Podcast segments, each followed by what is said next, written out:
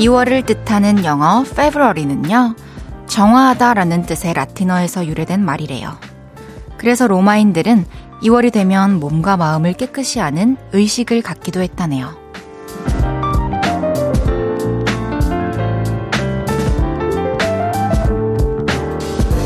또 한 번의 시작, 새학기 3월을 앞둔 우리에게도 2월은 그런 시간이 아닌가 싶어요.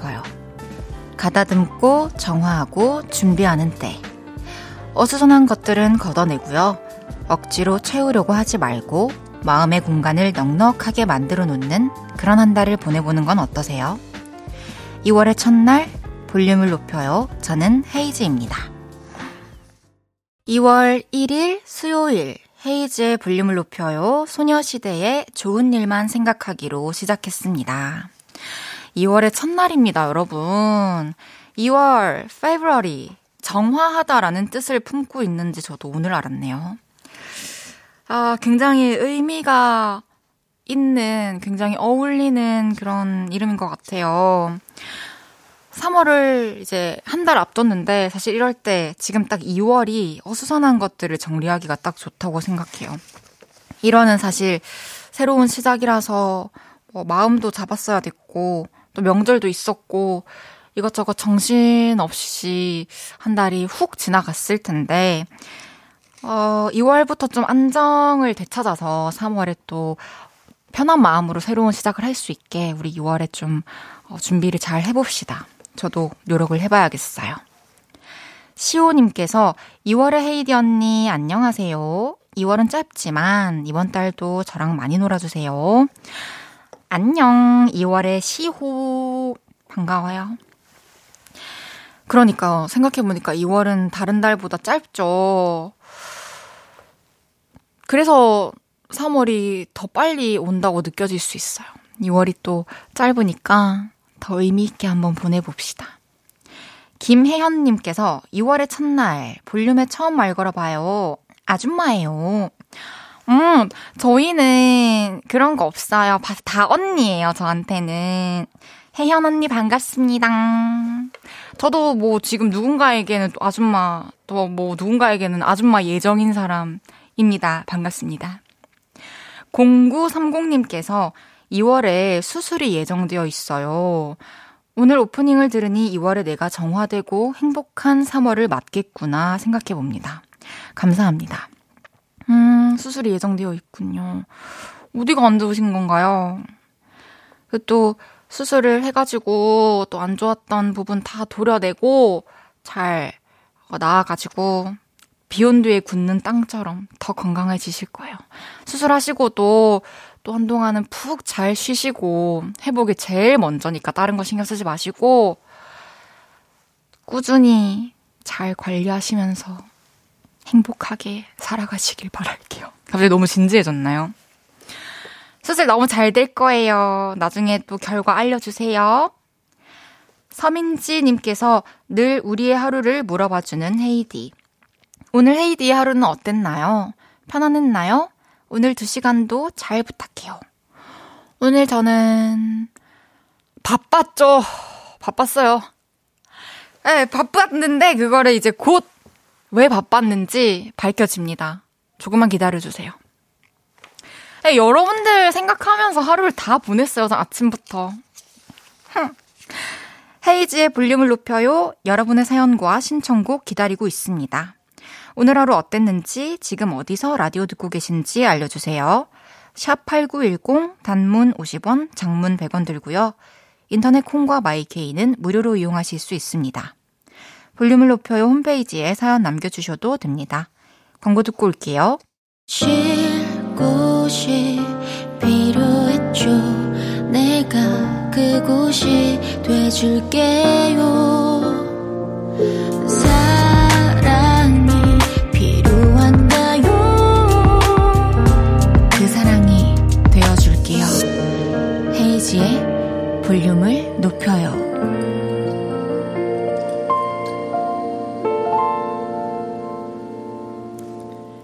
KBS 쿨 FM 헤이즈의 볼륨을 높여요 함께하고 계십니다.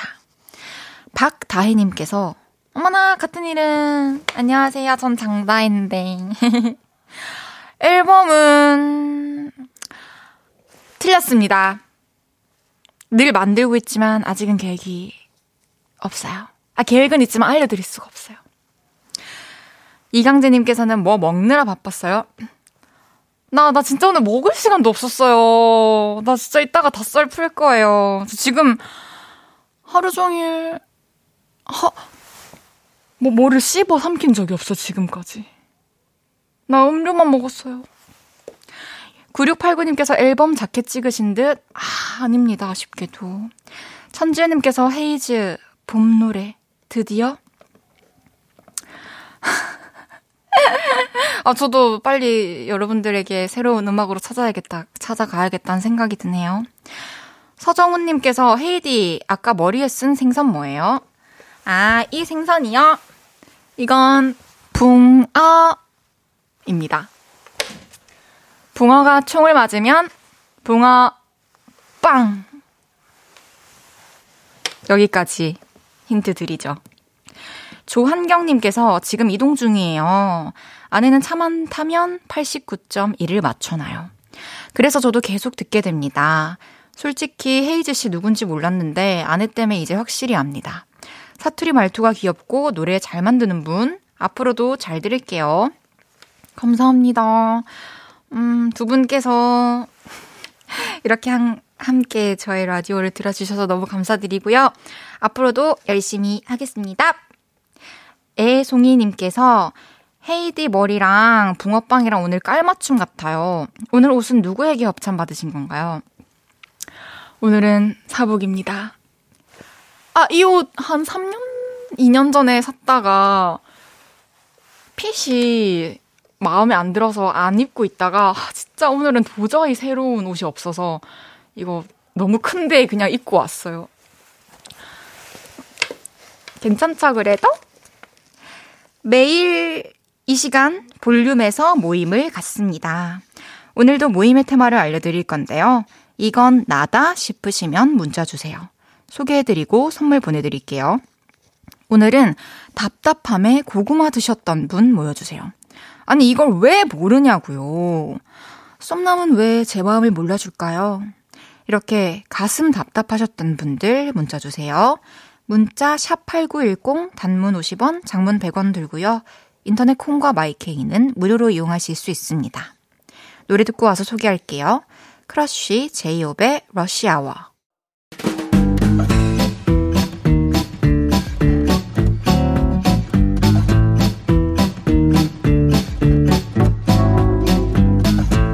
오늘 고구마 드셨던 분들이 좀 계시네요. 자자, 줄 맞춰서 서주세요. 앞으로 나란히.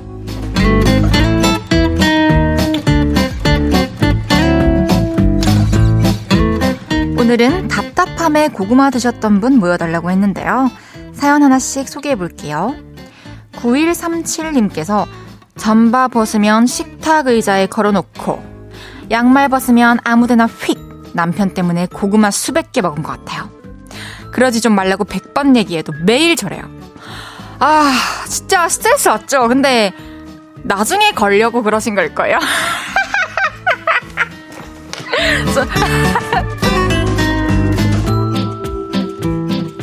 필링님께서 딸이 겨울방학 하기 전까지만 해도 두 자릿수 곱셈식을 할 수 있었거든요. 근데 1월 한 달간 실컷 놀더니 다 까먹은 거 있죠. 으휴, 누굴 탓해. 그쵸? 그쵸, 맞죠. 사실 이게 공부든 뭐든 간에 배움에 있어서 하루라도 거스, 걸으면 감을 잃는 것 같아요. 한 달 내리 쉬었으니 다시 좀 감을 익힐 때가 왔네요. 푸시해주세요!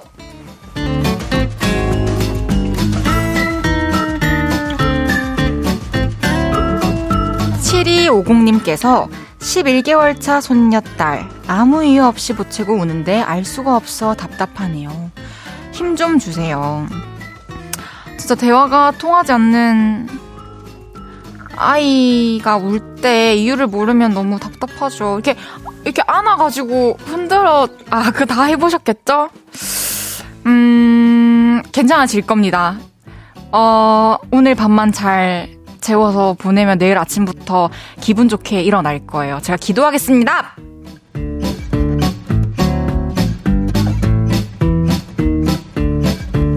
전성근님께서 충청도 고향인 우리 남편 천천히 말해요. 경상도가 고향인 저의 입장에서는 매일매일 항상 항상 엄청 답답해요. 아, 그쵸, 말투, 그럴 수 있죠.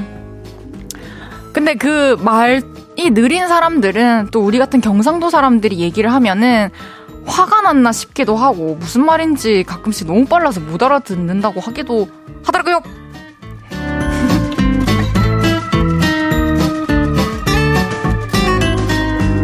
김성무님께서 수학학원 운영해요. 분명히 가르쳐 준 건데 못 풀고 안 풀고 맹하게 눈 뜨고 있는 고2 학생 때문에 고구마, 고구마! 하, 진짜 뭔가를 심지어 돈 내고 배우러 왔는데 의지가 없이 그렇게 있으면은 선생님 입장에서 사실 아무런 의욕이 들지 않을 것 같아요. 근데 뭐 그 학생이 택한 길이니까요. 그냥 뭐 선생님은 하시던 대로 하시면 될 것 같아요. 너무 신경 쓰지 마세요.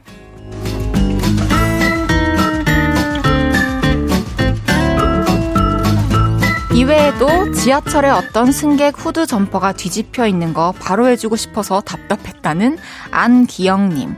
남편이 틀린 맞춤법을 자꾸 맞다고 우겨서 답답했다는 이현준님. 낡은 경차가 가속이 안 붙어서 답답하다는 8121님까지 소개해드린 모든 분들께 핫초코 쿠폰 보내드립니다. 노래 한 곡 듣고 올게요. 아이유의 스트로베리 문. 아이유의 스트로베리 문 듣고 왔습니다.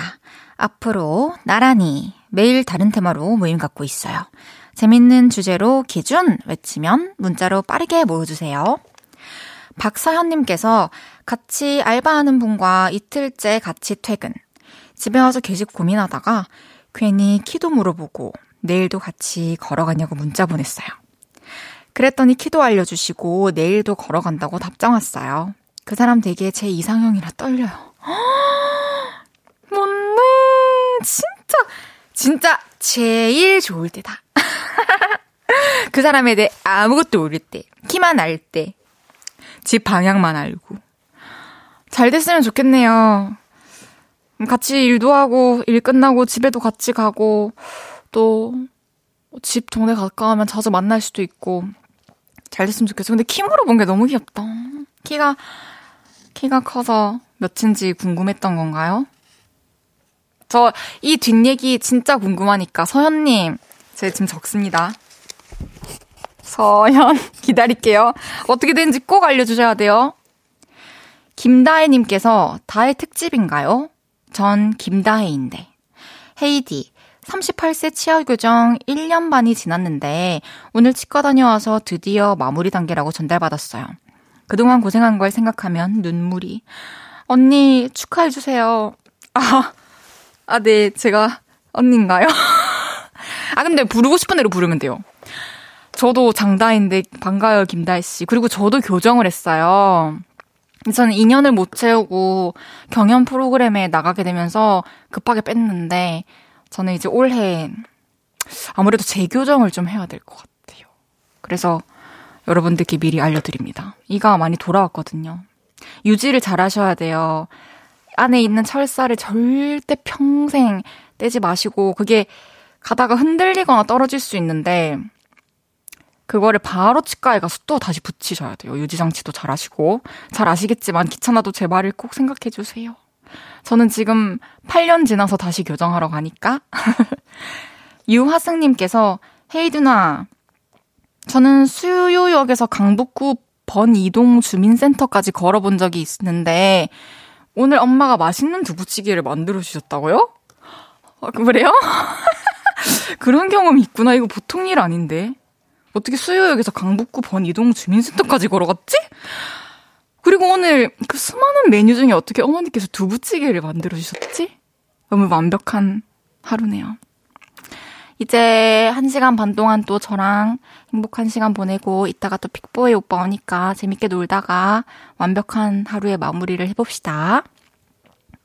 노노카님께서, 근데 배 안 고파요? 네, 지금은 진짜 배가 하나도 안 고픕니다. 근데 뭘 많이 마셔가지고 배고프지 않아요. 서 끝나면 알아서 야무지게 잘 먹을게요. 그럼 광고 듣고 입으로 돌아오겠습니다.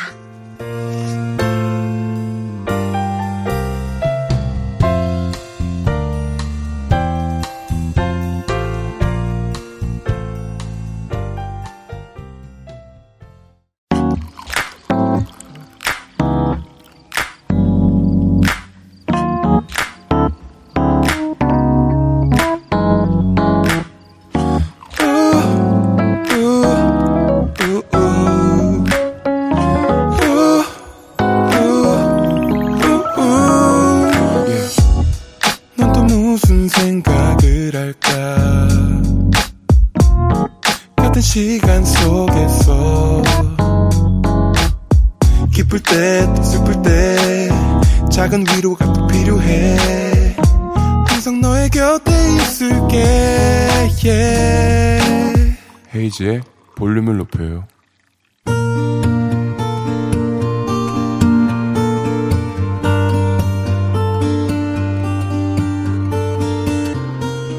다녀왔습니다.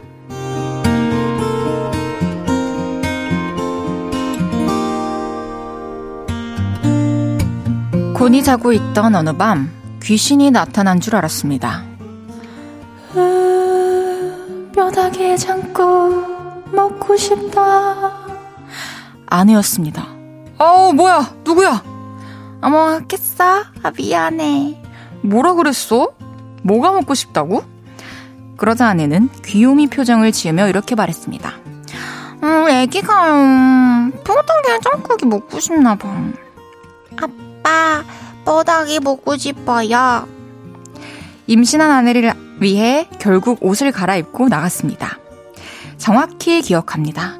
그날은 한파주의보로 안전문자까지 받았던 날이죠. 인간적으로 너무너무너무너무너무 너무 추웠습니다. 너무 추워서 윗니 아랫니는 캐스터네츠처럼 딱딱 소리를 냈고 입에서는 쉬지 않고 입김이 나왔습니다. 어, 어서오세요. 아이고, 이 추운데 온 거예요. 아내가 먹고 싶대서요. 그리고 잠시 후 사장님은 저의 어깨를 툭툭 치셨습니다. 포장 다 됐어요. 내가 깍두기랑 김치도 잔뜩 담았어. 그리고 이건 서비스. 그러면서 제 손에 율무차를 하나 쥐어주셨죠. 아내가 오매불망 저만 기다리고, 아니, 뼈다귀 해장국만 기다리고 있을 것 같아서 저는 율무차를 원샷 때리고 서둘러 집으로 돌아왔습니다. 여보, 나 왔어. 이거 얼른 먹자. 그런데, 그런데,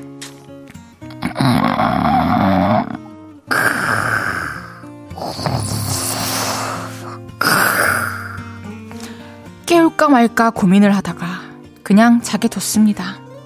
그렇게 다음날 아침, 음, 음, 맛있다.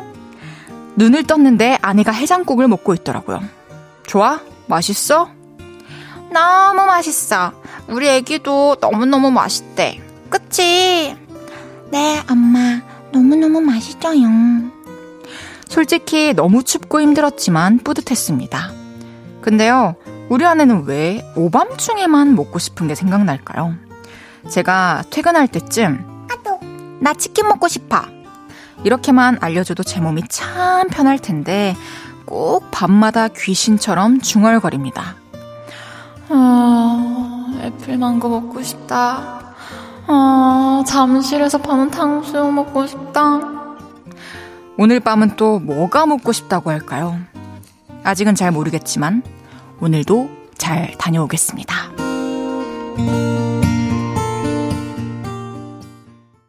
헤이즈의 볼륨을 높여요. 여러분의 하루를 만나보는 시간이죠. 다녀왔습니다에 이어서 들으신 곡은 별, 권정열의 귀여워 였습니다. 다녀왔습니다. 오늘은 익명을 요청하신 예비 아빠님의 사연이었는데요. 진짜 너무 멋지고 너무 사랑꾼이시고 멋져요. 그래서 계속 꾸준히 계속 그렇게 해주고 계신 거죠? 앞으로도 그러실 거죠? 왜 익명을 요청하셨을까요? 이렇게 사연을 또 보내주신 걸 아내분께서 또 들으시면은 사랑을 듬뿍 느끼셨을 텐데, 네, 아마 지금도 이미 또 충분히 사랑을 느끼고 계실 것 같아요. 그리고 저도 뭐 경험이 없어서 잘 모르지만, 이 임신을 했을 때 먹고 싶은 게 유난히 또 많이 생각나고, 또 그 마음이 되게 간절하다고 하더라고요. 제가 물론 의학적으로는 전혀 잘 모르지만 그냥 그냥 단순히 생각을 해봐도 사실 이렇게 혼자인 몸으로도 밤만 되면은 평소에 생각나지도 않던 맛있는 음식들이 막 생각이 나고 나를 막 유혹하는데 영양분도 나눠줘야 되지. 그리고 그 내 몸에 어떤 무게를 차고 아침부터 밤까지, 밤부터 아침까지 계속 무리를 하고 있는 거잖아요. 몇 달을. 아, 당연히 지치고 배고프지 않을까요? 우리가 운동하고 나서처럼? 그럴 것 같아요. 그래서 뭔가 배고픔의 정도도 좀 다를 것 같고, 이 순산하기까지 몇 달 남으셨는지는 모르겠지만, 어, 힘 내셨, 내세요. 이게 산모분도 힘드시고 주변에 있는 또 가족들도 케어를 열심히 해줘야 되니까 다 같이 힘들 것 같아요. 근데 그만큼 진짜 큰 행복이 기다리고 있다는 거겠죠. 너무너무 말도 안 되게 큰 행복이어서 거의 1년 가까이를 나와 내 주변 사람까지도 이렇게 고생을 해서 그 행복을 얻어내는 것 같아요. 그리고 너무너무 축하드립니다. 어, 제가 피자랑 치킨을 묶어서 보내드릴 테니까 혹시나 또 늦은 시간에 어, 치킨이나 피자 드시고 싶어 하시면 탁 꺼내주세요. 언젠가는 또 이 메뉴가 드시고 싶다고 할 겁니다. TM님께서 정답!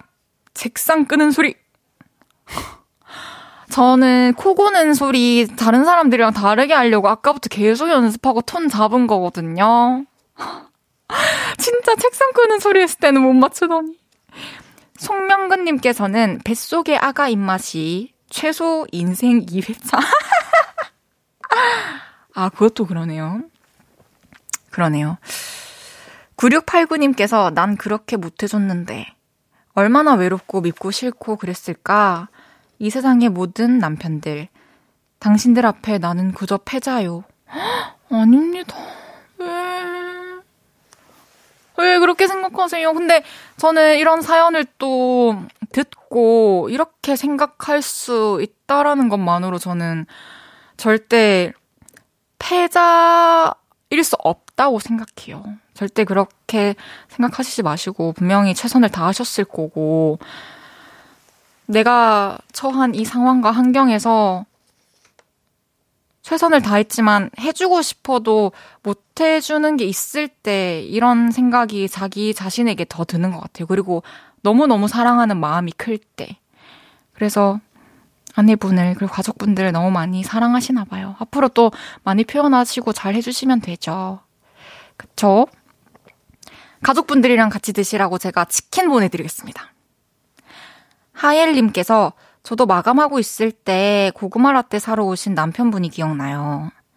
양손에 고구마 관련 음식 다 사셨더라고요. 남편분들 화이팅! 해줬습니다. 우와! 아, 요렇게 되는구나.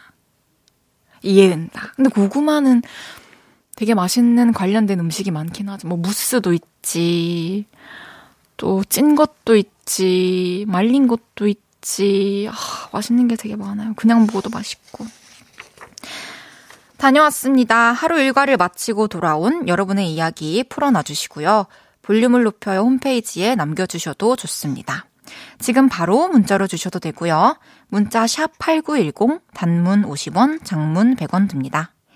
인터넷 콩과 마이케이는 무료로 이용하실 수 있습니다. 노래 듣고 올까요? 오반의 어떻게 지내? 오반에 어떻게 지내 듣고 왔습니다.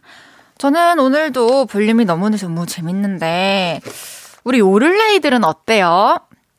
우리도 너무너무 재밌고, 헤이즈랑 함께 해서 너무 행복해요. 진짜요? 고마워요. 오늘도 열이라는 DJ 헤이지의 볼륨을 높여요. 함께하고 계십니다. 저도 쉽지 않아요.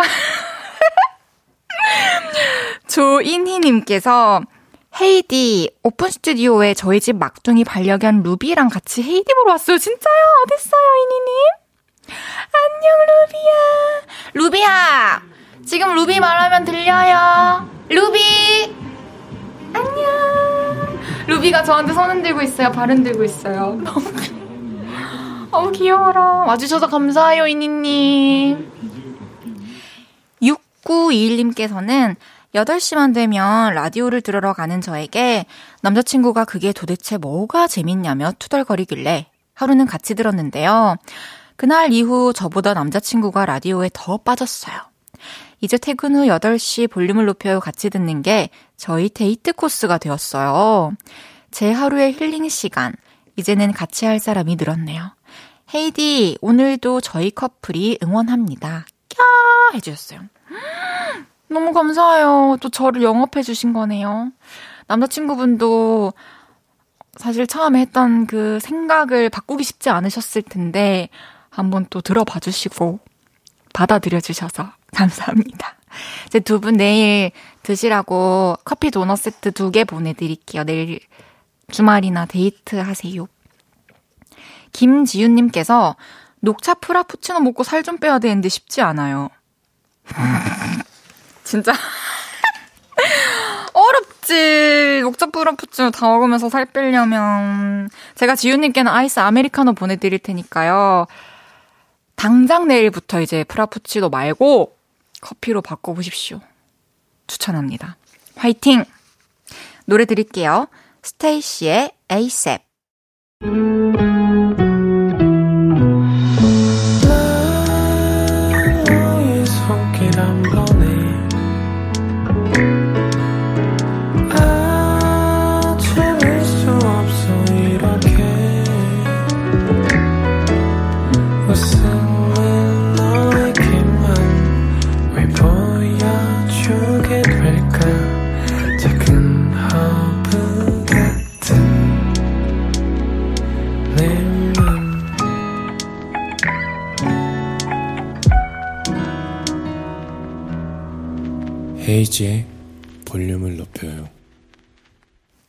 KBS 쿨 FM 헤이즈의 볼륨을 높여요. 함께하고 계십니다. 0416님께서 아줌마 아니고 언니로 보이고 싶은 아줌매예요. 어제 산책하다 득템했어요. 기억나세요? 헤이디가 득템하라고 응원해줬잖아요. 눈앞에 쭈꾸미가 보이길래 내일 점심은 쭈꾸미 당첨! 하면서 득템 성공. 헤이디도 퇴근하면 꼭 밥 챙겨 먹어요. 아, 어제 기억나요. 그 산책하시다가 그 세일 할인하는 거 득템 하시라고 제가 했잖아요. 아줌마 없다니까요. 저희 방송에서. 언니라니까요. 언니는 이제 요리도 잘하시나 보다. 어떻게 또 쭈꾸미를 보자마자 딱 내일 점심으로 맛있겠어요. 저도 내일 쭈꾸미 요리를 사 먹어야겠어요. 정했습니다. 정은주님께서 매일 퇴근길에 잠깐씩 밖에 못 들었는데 오늘은 야근하면서 함께하고 있어요. 사무실에 혼자인데도 외롭지 않네요. 이 시간까지 야근을 하고 계시는군요. 보통은 한 6시쯤이면 퇴근을 하시는 거 아닌가요? 벌써 막 3시간 이렇게 지났는데 고생이십니다.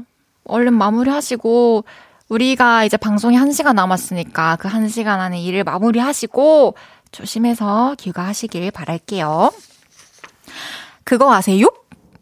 잠시 후 3, 4부 볼륨에서는 톰보이, 하이보이, 기리보이, 웻보이 다 제친 최고의 보이 픽보이 씨와 함께 합니다. 생활 꿀팁부터 남의 험담이나 추억 이야기까지 전부 다 나눠볼게요. 기대해 주세요. 권지나 박문치의 낙 듣고 선부에 만나요.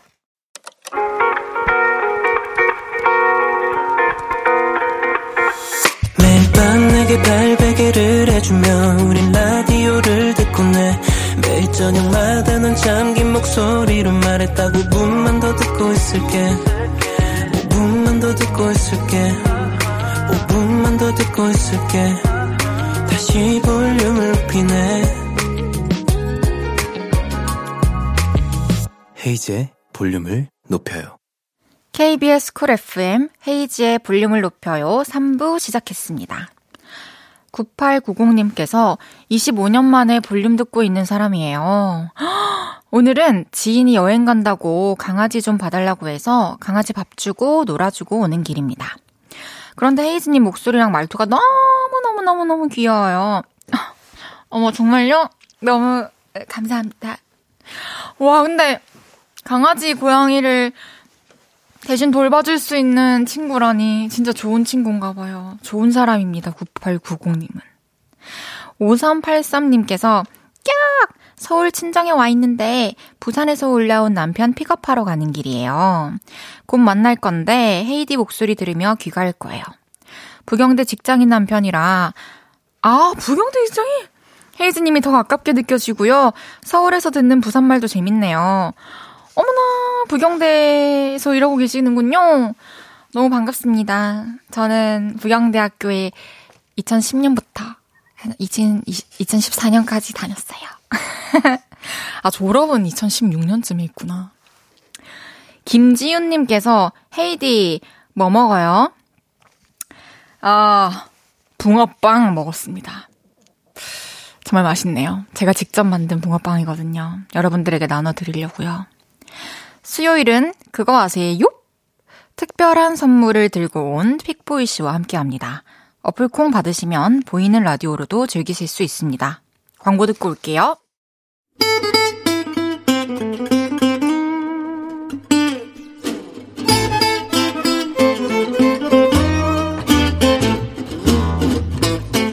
여러분, 그거 아세요? 픽보이 씨가 지금 붕어빵을 헤이디가 만든 붕어빵을 볼륨 오픈 스튜디오에 오신 우리 요를레이들에게 나눠주고 계십니다. 근데 그거 아세요? 픽볼 씨가 사비로 커피까지 사오셔서 함께 나눠드리고 계십니다. 감동이죠? 안녕하세요, 여러분! 안녕하세요! 붕어빵이랑 커피 잘 받고 계세요? 네! 맛있게 드세요! 감사합니다! 많이 식었죠?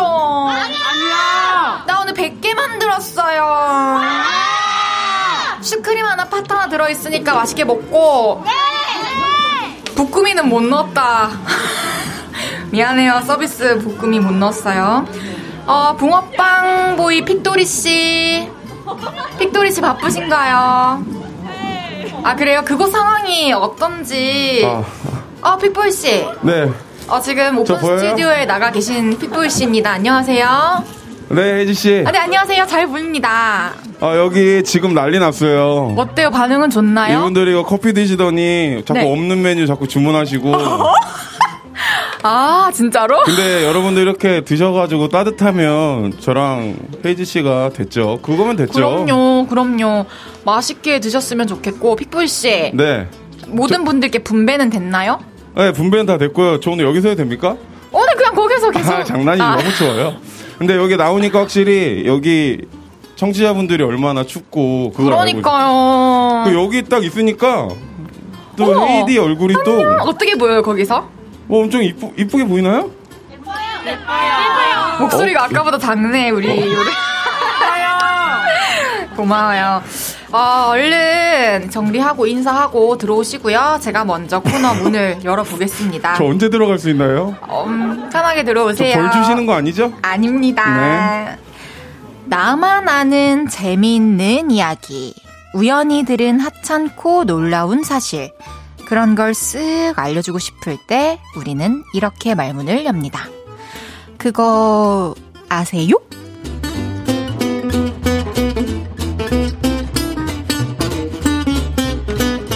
수요일 그거 아세요?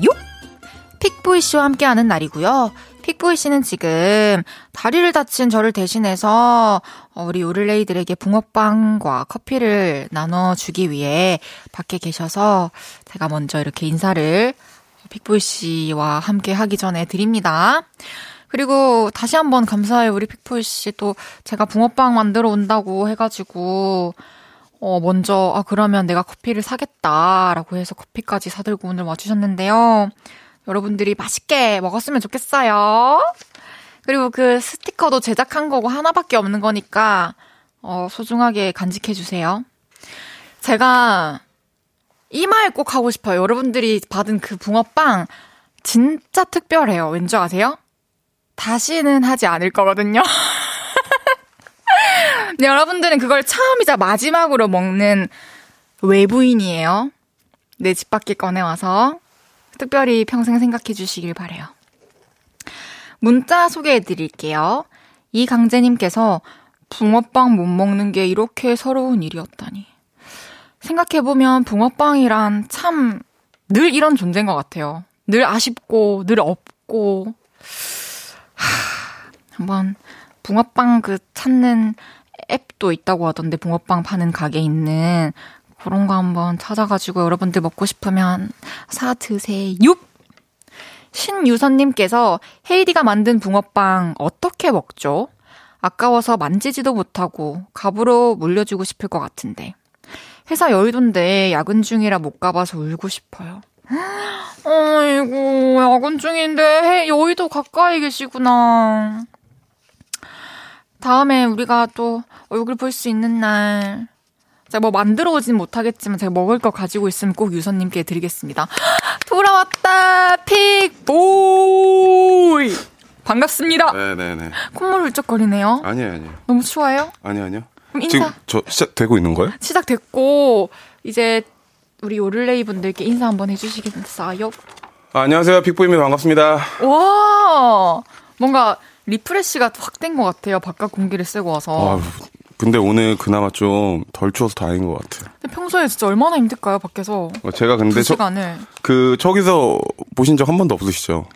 없죠. 나중에 한번 기회 되면 한번 보세요. 근데 이, 저기서 보니까 또 저기만의 감성? 구, 구도랑 감성이 있거든요. 저분들만의. 알겠습니다. 너무 고맙고요. 우리 진짜 잘한 것 같아요. 그죠? 그러니까요. 아니 이런 라디오 채널이 어디 있습니까? 없지? KBS 볼륨을 높여요. 저희가 그러면 다음에는 만약 여름까지 이어진다면 왜? 뭐하게? 흑표 오빠 해요. 아 여름에. 여름까지 이어진다면 좋겠다고요? 왜요? 제가 뭐알 실수했어요? 제가 진짜 이제 말 진짜 조심할 거예요, 앞으로. 그러니까요. 아니 근데 뭐 좋았어요. 아, 아, 너무 맛있게 해주고 싶고. 근데 좀, 그, 부- 그 믹스를 제가 3, 4일 전에 사놨는데, 네. 오늘 보니까 상한 거예요. 한 판을 구워서 음. 맛을 봤는데, 음. 그래서 또 급하게 반죽도 새로 사고, 제가 근데 아까 먹어봤는데 맛있어요. 걱정 안 하셔도 될 것 같아요. 고마워요. 여기 뽀르지 않네요, 그 밑에. 예, 예, 뾰루지 않았어요. 밖에 분들 그래도 맛있죠? 그럼 됐죠. 뭐. 아이고, 고마워요.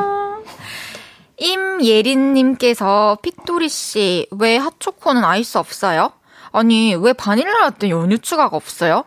헤헤, 농담. 감사해요. 맛있게 먹을게요. 이게 안 그래도 오늘 제가 사실 이걸 준비해야 된다고 얘기를 들어서 이 주위에 이제 카페를 막 수소문한 결과 그 수량이나 이런 거 맞췄는데 저희 매니저가 처음에 매니저님이 네. 30개를 다 아메리카노로 한 거예요. 아. 그래서 아, 안 된다. 이게 10잔씩 좀 바꿔가면서 해야 된다. 오. 그렇게 했는데 다음에 혹시 기회가 되면 아, 아이스도 예, 주문을 한번 주세요. 이쪽에서 나, 나 근데 만약에 오늘 아이스 하나도 없었죠? 오늘 아이스 하나 없어요. 만약에 아이스를 사왔으면은 우리 입장에서는 이기적이지. 너무 이기적이지. 어, 저희는 안에 있으니까 차가운 거 먹지만 그럼요. 밖에 계신 분들은 추운데 어떻게 차가운 걸 드리겠어요? 그럼요. 어, 2159님께서 헤이디 붕어빵 너무 고마워요. 잘 먹을게요. 진짜 맛있어요. 어. 아, 식어서 너무 아쉬워. 근데 식어도 맛있었어요. 눈이 약간 이렇게 하는데. 아, 진짜예요. 무슨 맛 드셨어요? 저는 둘 다 먹었어요. 오, 괜찮았어요? 네, 괜찮았어요. 괜찮았어요. 아, 감사합니다. 네네. 김태호님께서 여름엔 화채라고 해주셨는데, 화채는 손이 너무 많이 가지 않나요? 그게 아니라, 여름에는 사실 상해요. 이런 음식 이런 건 되게 예민하니까. 그러니까 여름엔 좀 예민하니까 상하고 빨리빨리 또 드시는 게 좋고. 여름 되면 그냥 뭐 그때 또 생각해서 아이스크림이나 이런 거 그냥 아, 우리가. 뭐 만- 만들지 않고. 아, 그런 아이스크림- 이벤트는 그럼- 언제든 해드릴 수 있죠. 아이스크림 여름에 쏘겠습니다! 그럼요. 저돈안 아까워요. 당연하죠.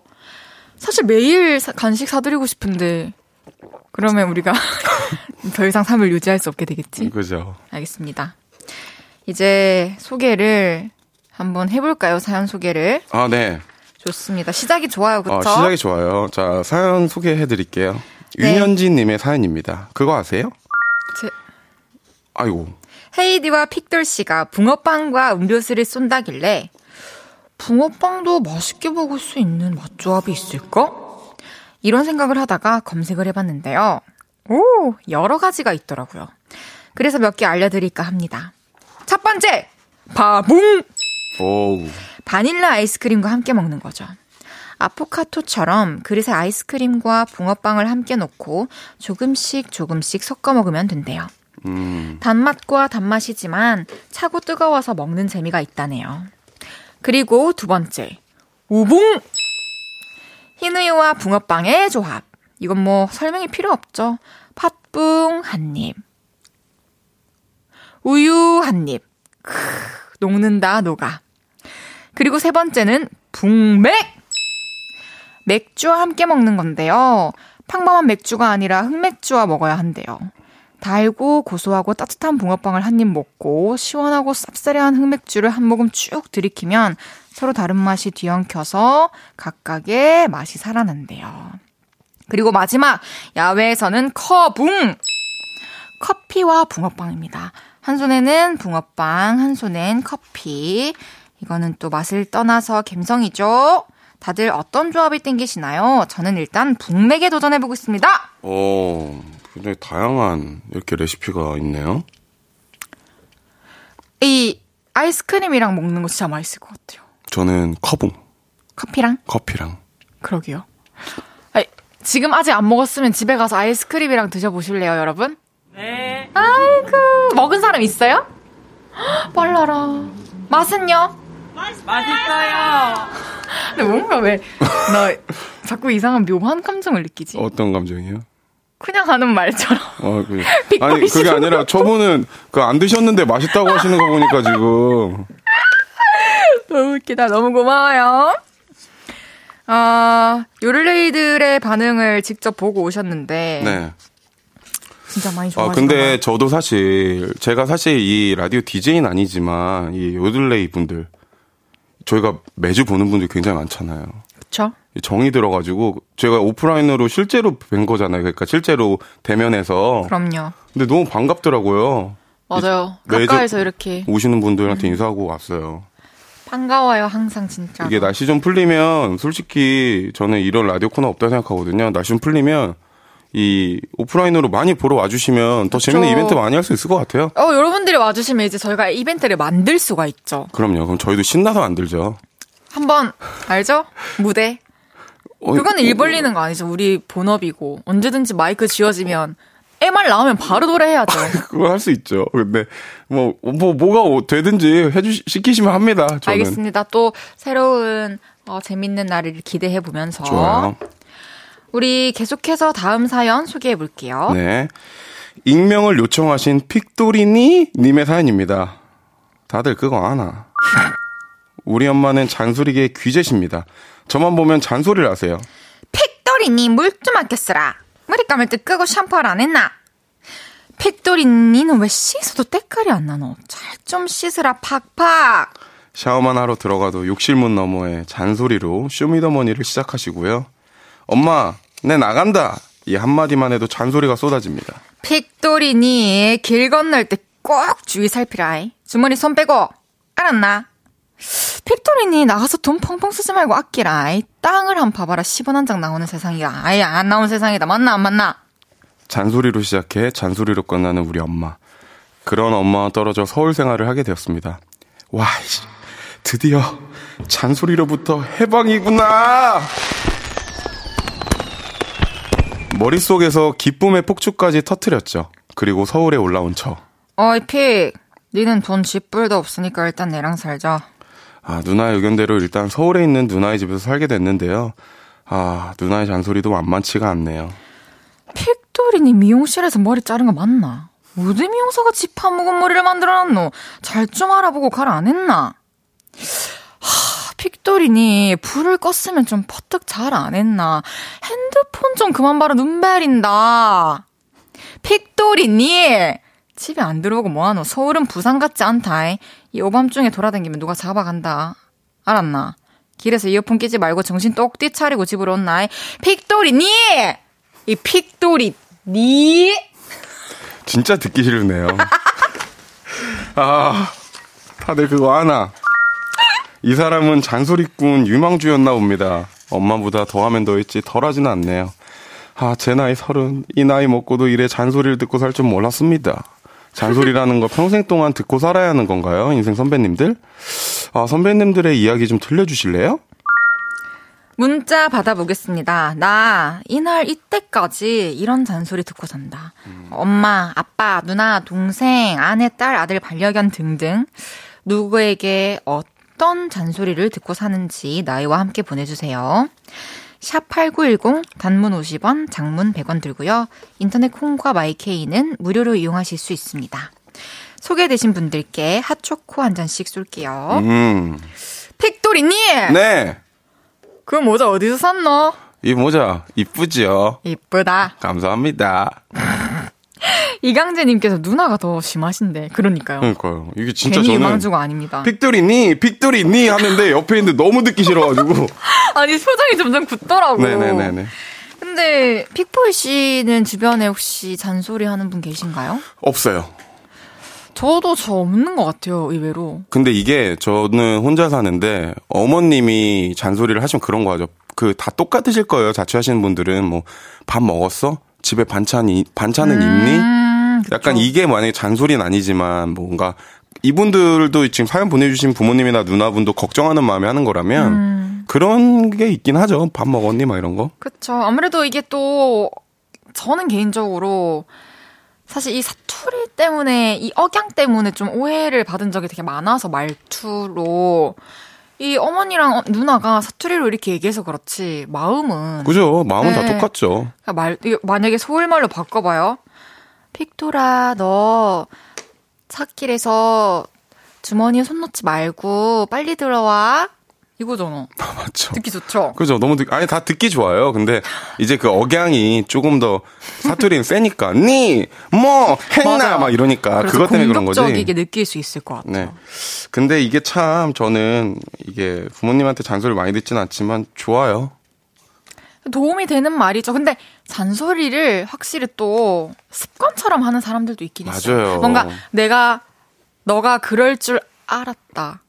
뭐 친구 중에 오지랖 좀 넓은 애들 그런 애도 있어요. 느낌으로 뭔가 계속 이렇게 누군가를 뭐랄까 다그치는 모습 보면 좀 그렇더라고요. 맞아요. 제 친구들 중에 그 친구 중에 그런 애 한 명 있는데 늦으면 니 늦을 줄 알았어. 이러고 빨리 오면 니 빨리 올 줄 알았어. 막 뭐 어쩌라고. 쥐나 잘하지. 빨리 빨리 와도 너 빨리 아이고, 빨리 와도 너 빨리 올 줄 알았다. 늦으면 너 늦을 줄 알았어. 근데. 헤이디 씨는 지금 이렇게 잠깐 연기지만 약간 혹시 좀 사투리를 많이 하시는 편인가요? 저는 저는 라디오 할 때보다는 평소에 많이 쓰죠. 그리고 많이 고쳤지만 음. 많이 남아 있죠. 잔소리는 좀 많이 하신 편이에요. 뭐 아 잔소리요? 부모님한테. 전 부모님한테 잔소리 좀 해요. 개인적으로. 아니 뭐 안타까울 때 하는 잔소리 그런 거 말고는 없죠. 자식 입장에서 어. 안타까울 때 답답할 때 답답해. 있잖아요. 엄마 왜 그런 거 아끼지 말고 약간 어. 이런 거. 좀 사 보풀 뭐냐고 이런 이럴 때 음, 음, 음. 이러 그리고 잔소리를 저는 듣는 것도 싫어해서 하지도 않아요. 그죠. 회사에서 약간 그래도 같이 일하시는 분들이 잔소리 안 할 것 같은데. 전혀 그런 분이 안 계세요. 저희 대표님도 항상 기다려 주시는 어. 타입이고 가끔씩 이렇게 현황에 대해서만 음, 물어보시고 어, 뭐 어디까지 됐니 작업은? 아, 뭐 작업은. 잘 되고 있니? 뭐 막히는 거 없니? 음, 음. 이런 거. 뭐 언제쯤 낼 생각이니? 이런 음. 거. 저는 문제하죠 회사에서 잔소리. 어때요? 저는 사실 뭐 이제 매니저님이 밖에 계시지만 맨날 막 물어보면은 대답 잘 안 하고 그래요. 몰라 왜? 몰라요. 자 모른다 그래요. 아 안- 진짜 모를 때? 진짜 모를 때는 몰라요. 그리고 안 하고 싶으면 안 해요. 음. 확실하게 그냥 네. 표현을 하는 거죠. 왜냐면 괜히 이거를 어중간하게 하면 이게 또 일인데 그 기분으로 일하면 또 안 좋잖아요. 그렇죠. 그리고 다른 이유를 거짓말해서 말하는 것도 좀 음, 전 그거 별로 안 좋아해요. 음. 하면 하고 못하면 못하고 딱 얘기한 게 낫지. 맞습니다. 우리 갑자기 근데 왜 이런 얘기를 하고 있지? 아 잔소리 얘기가 나오다가. 아니 저는 이제 자- 저희 매니저님께서 네. 생각해보니까 조금 잔소리 하시는데 다 도움되는 얘기들 있죠. 예를 들면 잠 못 자고 이럴 때는 몸을 움직여, 몸을 써야 된다. 어. 산 데리고 가고 운동시키고 어. 진짜 건강한 회사군요. 아 많이 건강해졌고 매니저님들이 진짜 잘 챙겨주세요. 저는 사실 생각해 보면은 회사에 갈 때 그냥 머리 안 감고 갈 때 되게 많거든요. 전 미팅할 때 추리닝 입고 가요, 사실. 회사 내부 미팅? 내부 외부 미팅도. 음. 그러면 직원들이 항상 하는 말이 오빠 안 씻으셨어요? 안 질문인데? 어, 안 씻었으면 안 씻었다 그러는데 좀 슬플 때가 있죠. 시- 분명 씻고 왔는데도 씻었는데 안 씻으셨어요 이러면. 억울하잖아요. 그럴 수 그럴 있죠. 때가 있습니다. 알겠습니다. 우리 뭐 사실 그냥 잔소리를 하는 입장에서는 어, 그냥 넘어가도 될 것들은 굳이 걸고 맞아요. 넘어가지 않는 게 오히려 나을 수도 있고 그럼요. 듣는 입장에서는 너무 또 크게 받아들이거나 스트레스 받거나 하는 것보다는 이 사람이 날 이제 걱정하고 있구나 이 정도로 생각하고 넘기면 되는 게 딱 잔소리 그 이상 이하도 아닌 것 같아요. 다 애정의 베이스가 있으니까요. 맞습니다. 8271님께서 어, 잔소리 다 큰 아들에게 아버지께서 친구 잘 사귀어야 한다 이런 잔소리 있습니다. 맞죠. 근데 자, 근데 나는 중요한 것 같아요. 맞죠. 친구 잘 사귀어야 돼요. 그러니까 누구든 이게 뭐안 좋은 친구, 좋은 친구가 아니라 그래도 뭐 도움이 되고 안 되고 이걸 떠나가지고 그래도 뭔가 이렇게 같이 있을 때 좋은 에너지. 아, 아버지께서 아들에게. 네네네. 아, 근데 그 당연하고. 당연하죠. 다 큰 아들이 아버지께 친구 잘 사귀어야 된다는 줄 알고. 네. 근데 다- 그것도 맞는 말이잖아요. 그럼요, 그럼요. 어른들도 어른분들도 분들 잘 사귀셔야죠. 되고. 정재훈님께서 43살입니다. 초육아들이 채소 좀 먹으라고 매일 잔소리합니다. 와, 참 아들. 진짜 아빠를 얼마나 재호님. 채소 드셔야지 이제 변비 이런 거 안 걸립니다. 채소를 먹어야 최소 변비가 안 걸립니다. 그럼 우리 노래를 듣고 올까요? 네. 픽보이의 Anywhere 들을게요. 저녁 8시가 되면 헤이즈 볼륨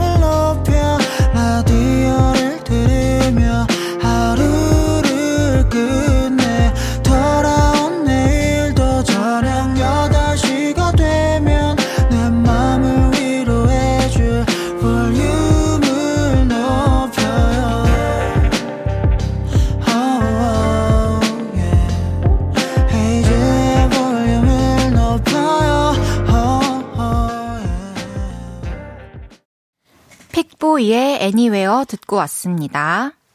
여러분은 이날 이때까지 어떤 잔소리를 듣고 사시는지 한번 음. 소개해 볼게요. 자, 11165님께서 보내주셨는데, 이날 이때까지 밤 8시 넘어서 들어간 거 들키면, 외할머니께 전화 오셔서, 한시간째 오밤중에 어딜 다니냐, 혼나고 반려견도 저를 한심하게 쳐다봅니다. 아니, 야근인데 어쩌라는 걸까요? 고장 8시인데. 8시에 저희 집, 저희 오빠, 친오빠가 저를 되게 바르게 키웠어요.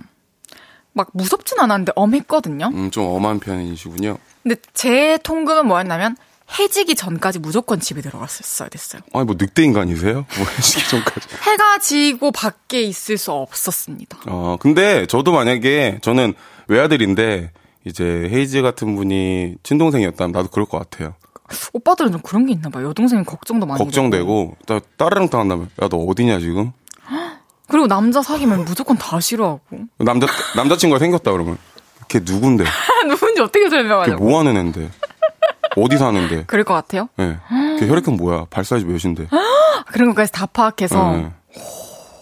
야, 걔 사주 좀 보고 올게. 이러면. 우리 오빠는 그 정도는 아니에요. 장난이죠. 저도 이 정도는 아니에요.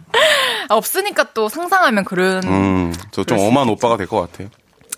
그쵸. 네. 어, 2717님께서 저 사실 나이가 36살이거든요. 근데 아직도 저희 친오빠가 남자 조심해라. 남자 함부로 만나지 말고 외박 안 하지? 나는 항상 네가 걱정이다라고. 음, 아, 근데 이거는 오빠든 언니든 동생이든 가족끼리 충분히 그죠. 할수 있는 진심 어린 당부인 것 같아요. 내 눈에 제일 이쁜 동생인데, 당연히 그렇죠. 그쵸. 이게 음, 나도 그럴 것 같아요. 남자 조심하고 함부로 만나지 말고 그냥 지금 들어오라고 지금 딱 이럴 것 같아요. 그쵸. 이게 남자 조심해라도 많지만, 아, 맞지만, 뭐, 이, 여기에 내포된 말은 사람 조심해라가 그죠, 그죠. 더 맞는 것 같아요. 밖에서 여자든 있는 것- 남자든. 그럼요. 있는 것도 중요한데 어떤 사람이든지 조심해라. 그쵸. 또, 또 괜히 또 아픈 연애했다가 또 아플까봐 또 연애도 신중하게 잘했으면 그죠, 좋겠는 그런. 마음이겠죠. 2375님께서 오늘도 아내한테 잔소리 들었어요. 서랍 닫아라, 문 닫아라, 변기 커버 올리고 볼일 봐라, 과일 좀 먹어라 등등요. 제발 서랍 닫으시고 2375님!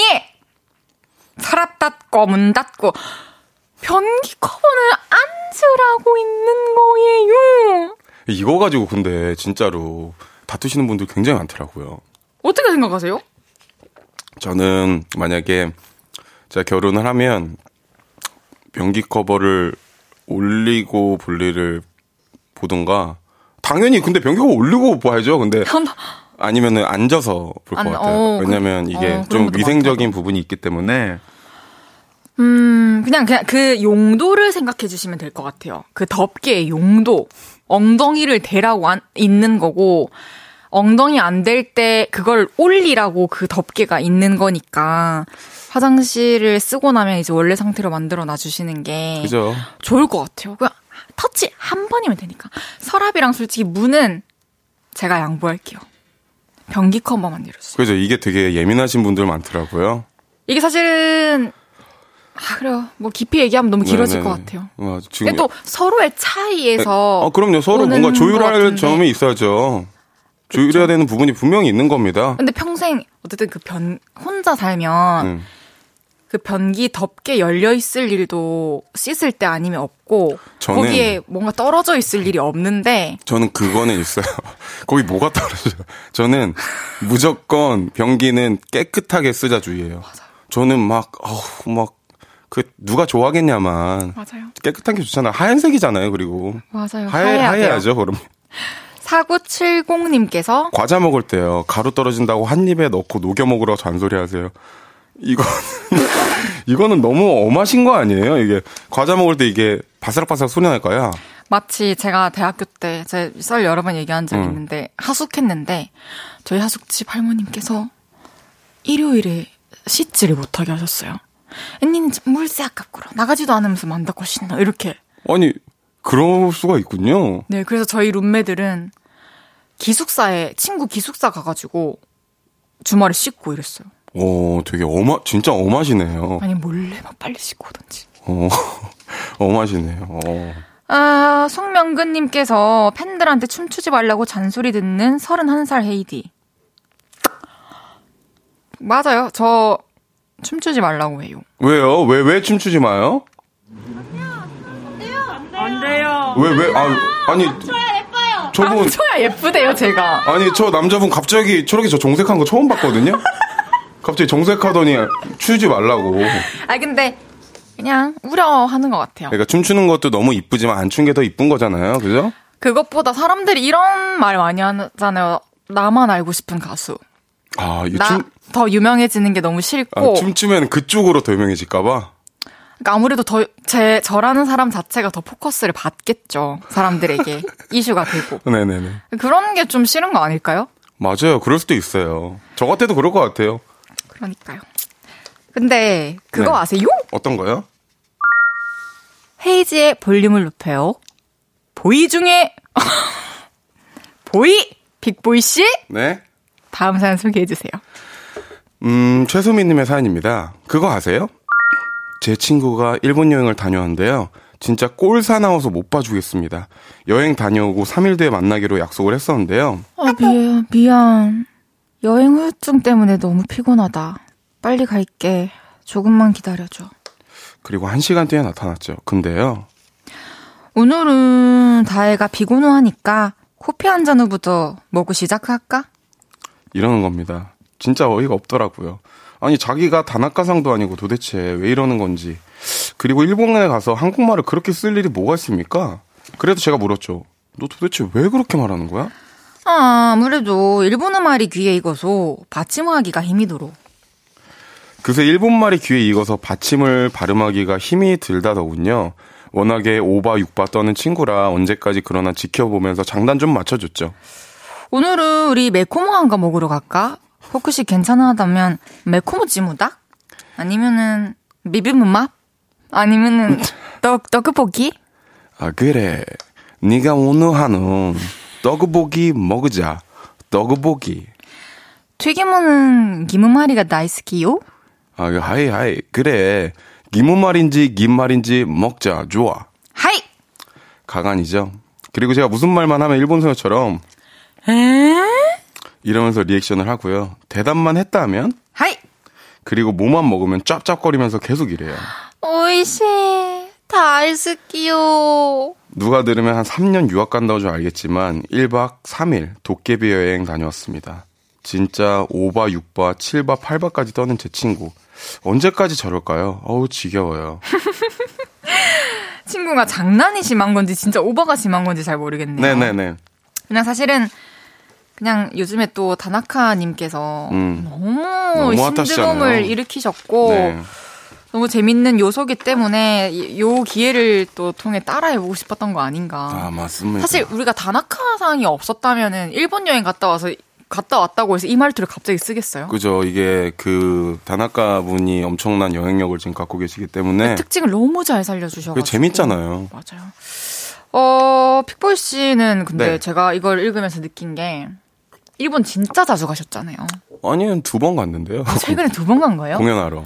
네. 아 저는 해외를 근래 좀 자주 갔다 네, 오셔가지고 해외를 좀 근래에 아 일본 두 번. 네. 일본 갔다 와서 후유증 없으셨어요? 시차가 좀 안 맞는 거? 아직까지 좀. 한 시간 차이 나나? 아, 모르겠어요. 아직까지. 같은 동갑인 아 동갑이 아니라 동시인가? 동시간인가? 아, 모르겠어요. 아, 근데 전혀 솔직히 진짜 저는 기억이 안 나요? 아직까진 잘 모르겠고. 갑자기 스윙. 근데 아, 스윙스가 아니라 이번엔 다나카인데.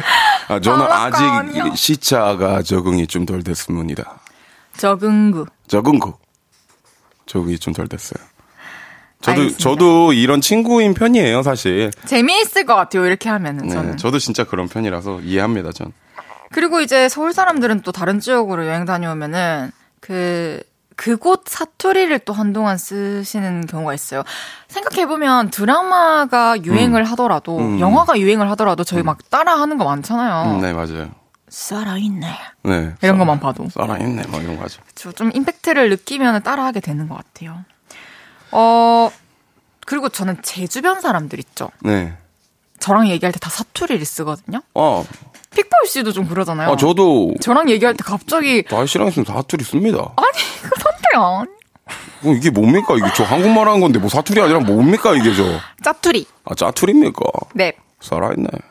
계속해서 다음 사연 소개해 볼게요. 서정재님의 사연입니다.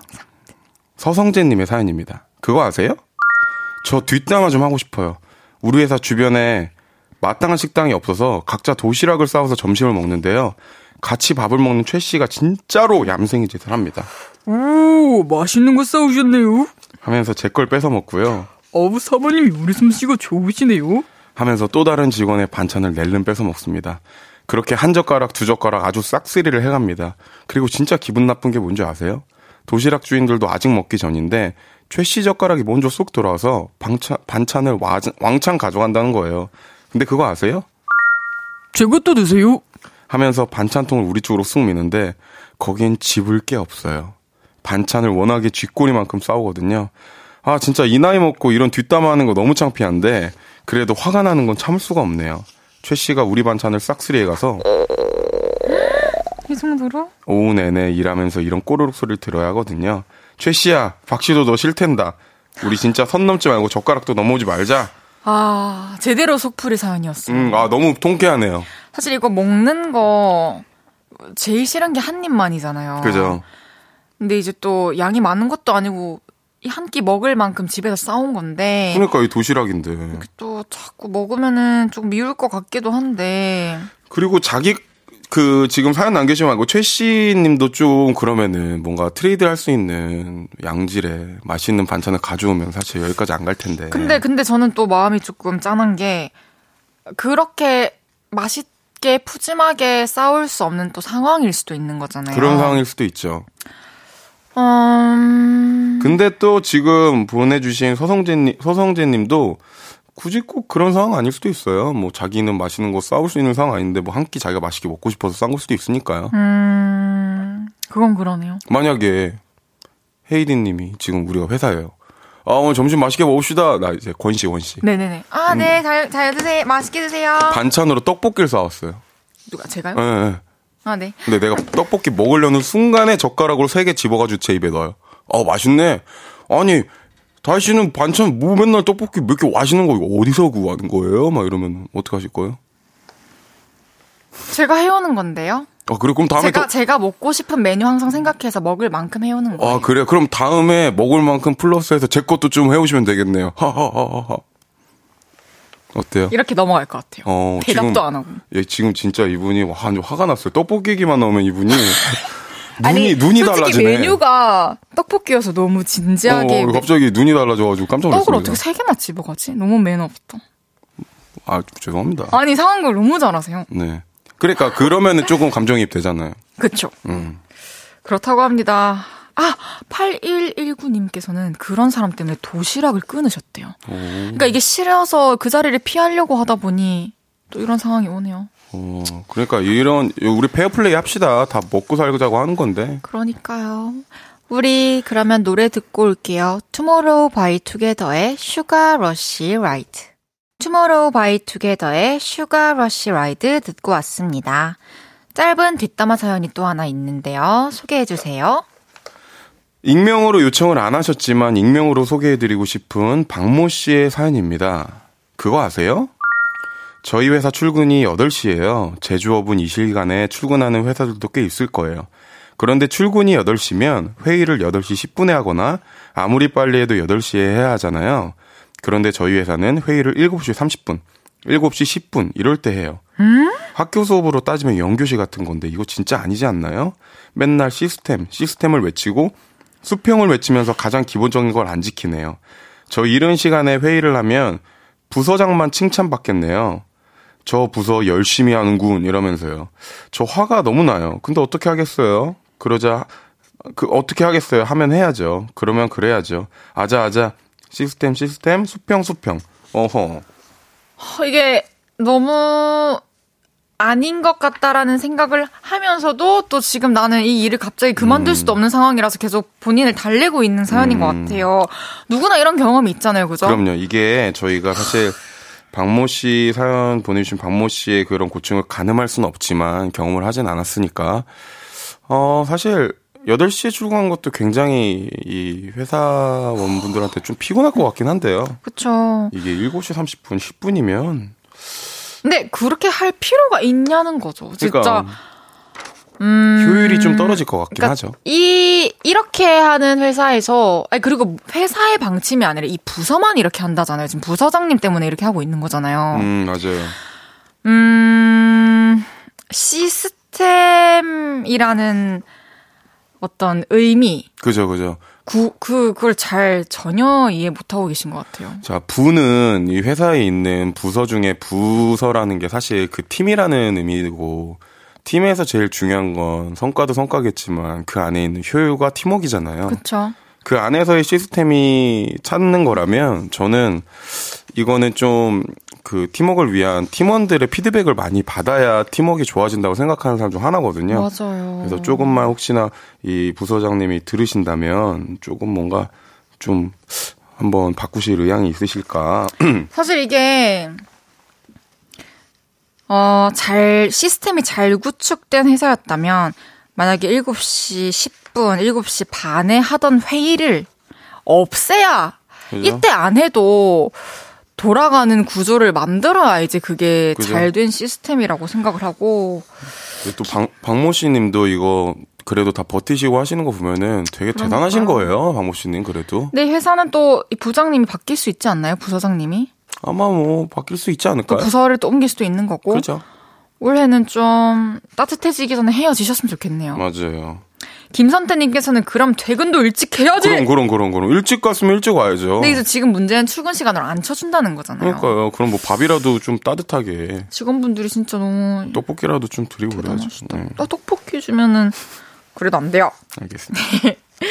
우리 이제 마무리를 해야 할 시간이 벌써 아. 다가왔습니다.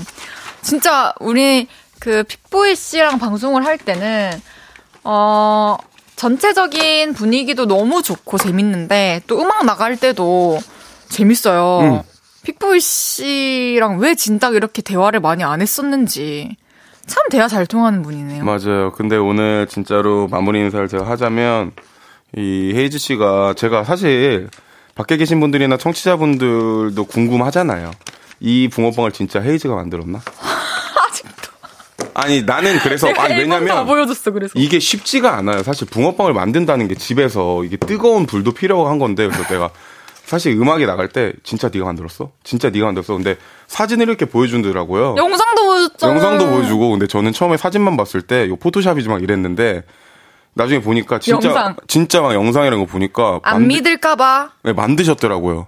안 믿을까봐 사진 찍었고 네, 네. 안 믿을까봐 영상 찍은 거예요. 진짜 감동했습니다. 여러분들 이거 진짜 limited edition인 거예요. 근데 너무 막 맛 이런 거랑은 또 이렇게 정성, 정성. 아, 아, 정성 사랑 나 사랑해요 여러분. 그리고 여러분들 많이 생각해요. 그럼 오늘 하루도 너무 너무 감사했고요. 어 우리 그러면 다음 주에 만납시다 픽보이 씨. 네, 오늘 너무 잘 즐거웠습니다. 그럼 안녕히 가세요. 붕어빵 보이 씨. 네. 저는 픽보이 씨 보내드리면서 광고 듣고 올게요. 헤이즈의 볼륨을 높여서 드리는 2월 선물입니다. 톡톡톡 예뻐지는 톡스앤필에서 마스크팩과 시크릿 티 팩트 천연 화장품 봉프레에서 모바일 상품권 아름다운 비주얼 아비주에서 뷰티 상품권 아름다움을 만드는 우신 화장품에서 엔드뷰티 온라인 상품권. 160년 전통의 마루코메에서 콩고기와 미소 된장 세트. 하남 동래복국에서 밀키트 복요리 3종 세트. 연예인 안경 전문 브랜드 버킷리스트에서 세련된 안경. 블링 옵티컬에서 성공하는 사람들의 안경 블링 광학 선글라스. 비만 하나만 365MC에서 허파고리 레깅스 에브리바디 엑센 코리아에서 배럴백 블루투스 스피커 반려동물 영양제 38.5에서 고양이 면역 영양제 초유 한 스푼 아름다움을 만드는 오엘라 주얼리에서 주얼리 세트 신개념 주얼리 브랜드 콜렉티언에서 목걸이 세트를 드립니다.